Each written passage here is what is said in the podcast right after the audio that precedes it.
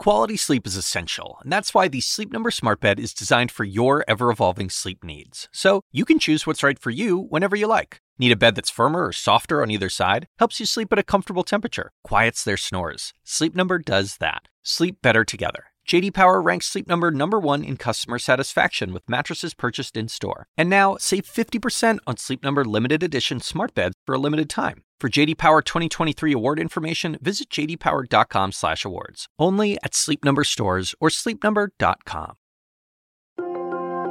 The number one goal of the new Biden White House in terms of battling the pandemic is to restore trust with the American people. We've had a lot of divisiveness. We've had facts that were very, very clear, that were questioned. People were not trusting what health officials were saying. You know, let's reset this. Let the science speak.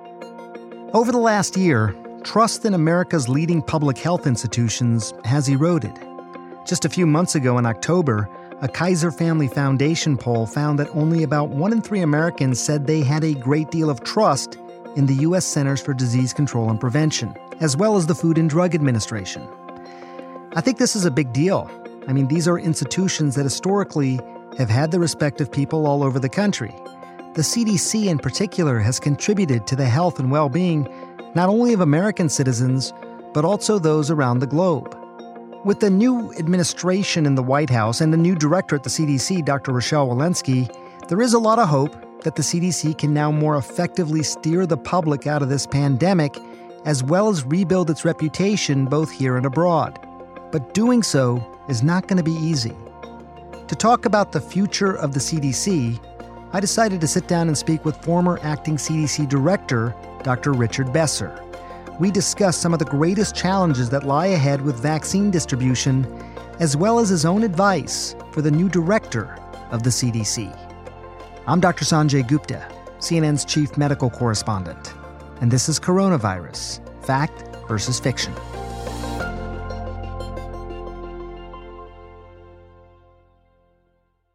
For me personally, one of the hardest things over the past year uh, was watching uh, CDC, state and local public health, serve as the the punching bag for political leaders who who didn't want to ask the American public to do the hard thing, the right thing to get this under control.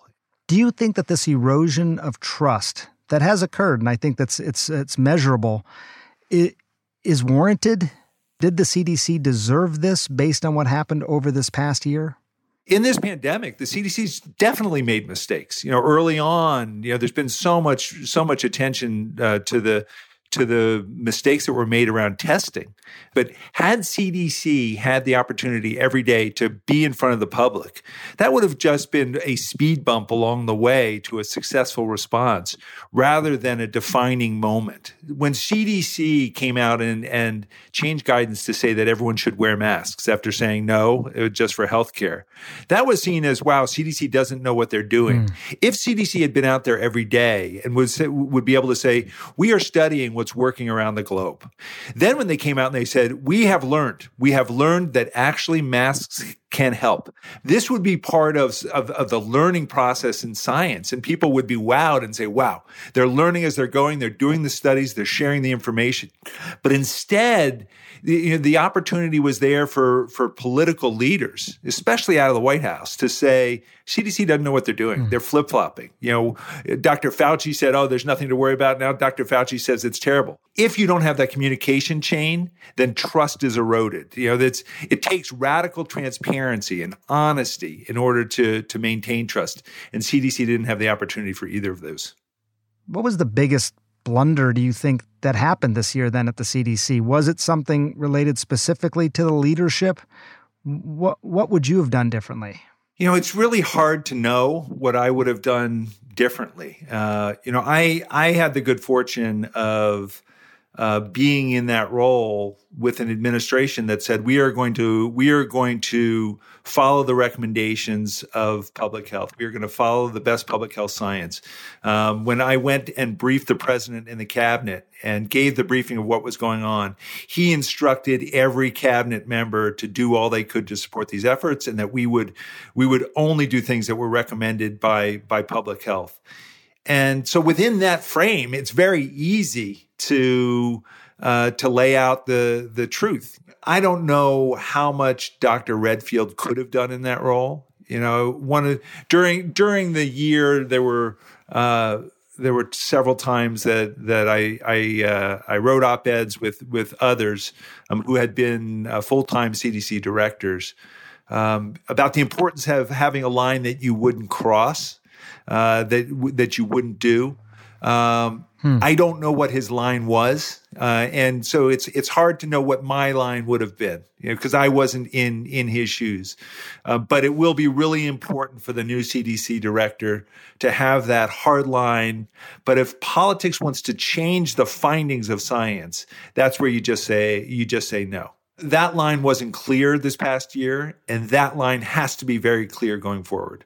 The CDC is a nonpartisan uh, institution, but is it is it?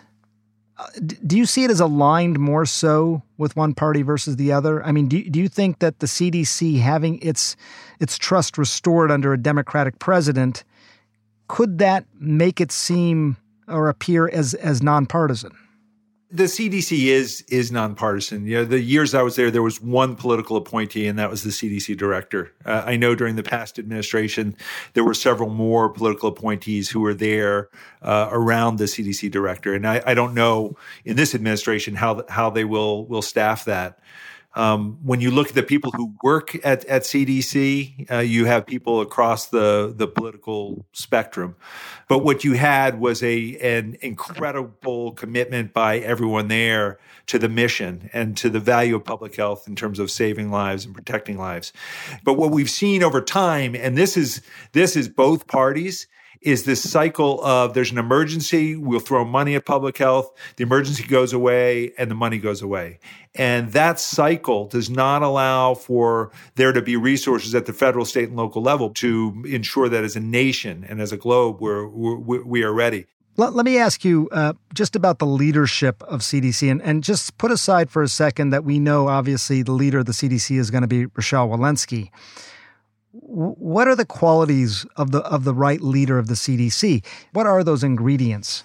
I think that in the setting of crisis, one of the critical points is you want someone someone in that role to have immediate face credibility. So someone who who understands infectious diseases in a big way. So, you know, Dr. Walensky, head of infectious diseases at Mass General, one of the nation's leading medical institutions.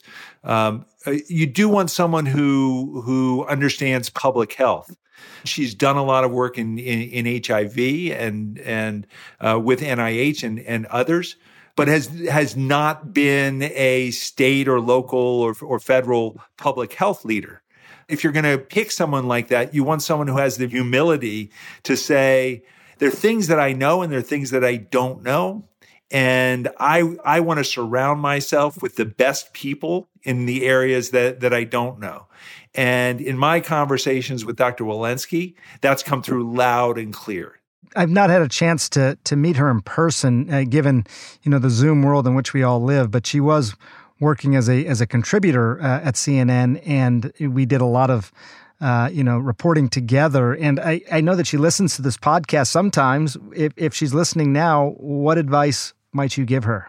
You know, I would say keep on doing what you've already started doing. And that's, you know, communicate, uh, listen, uh, show your humanity and show your humility. And um, she's doing that that really, really well. And uh, you know, I think that the the the people at CDC are going to rally behind her and be excited and rejuvenated, and that will will spill over to to state and local public health uh, as well. I, I I think it's going to be a really exciting year uh, for public health. It's going to be a year where, as a nation, we we come together to to tackle uh, this pandemic and uh, and and get people back to the lives they want to be leading.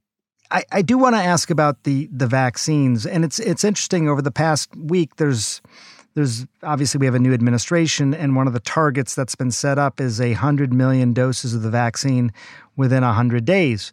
And I th- I personally think there's been some you know reasonable questions raised, saying, look, is that high enough? What do you what do you think's going on there? Why is why is 100 million doses in 100 days? Why is that the the the benchmark?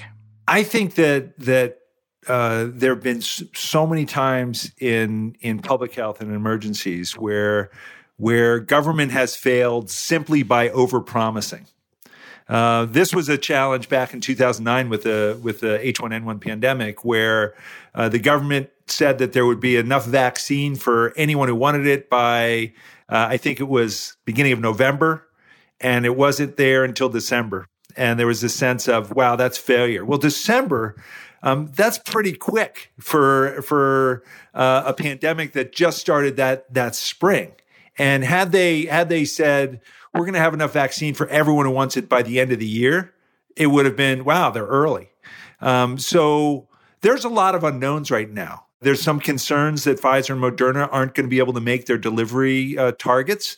Uh, if that's the case, then I think it will be really challenging for the government on its own to stand up a production facility to manufacture vaccine quickly. I mean, it's such a high tech thing to be able to do.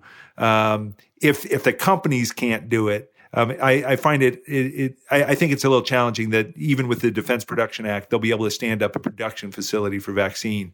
So it's looking to see is there a way to get more vaccine out of uh, any of the companies that are manufacturing it. I'm hoping the J and J vaccine comes in and has high levels of, of, of protection. That's going to be really exciting and will increase the number of people who can be be protected quickly. Having enough supply of the vaccine and then getting it into people's arms are two of the big immediate challenges facing the Biden administration. But looking forward, I have to say that I'm hopeful that Dr. Besser is right, that this is going to be a better year for our country's public health institutions. They've got so much yet to do, and humanity and humility are going to be important ingredients to getting that work done.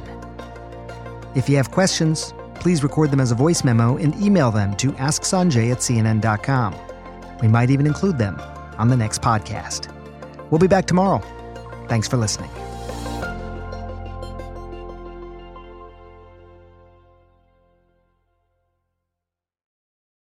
Quality sleep is essential, and that's why the Sleep Number Smart Bed is designed for your ever evolving sleep needs. So you can choose what's right for you whenever you like. Need a bed that's firmer or softer on either side? Helps you sleep at a comfortable temperature, quiets their snores. Sleep Number does that. Sleep better together. JD Power ranks Sleep Number number 1 in customer satisfaction with mattresses purchased in-store. And now, save 50% on Sleep Number limited edition smart beds for a limited time. For JD Power 2023 award information, visit jdpower.com/awards. Only at Sleep Number stores or sleepnumber.com.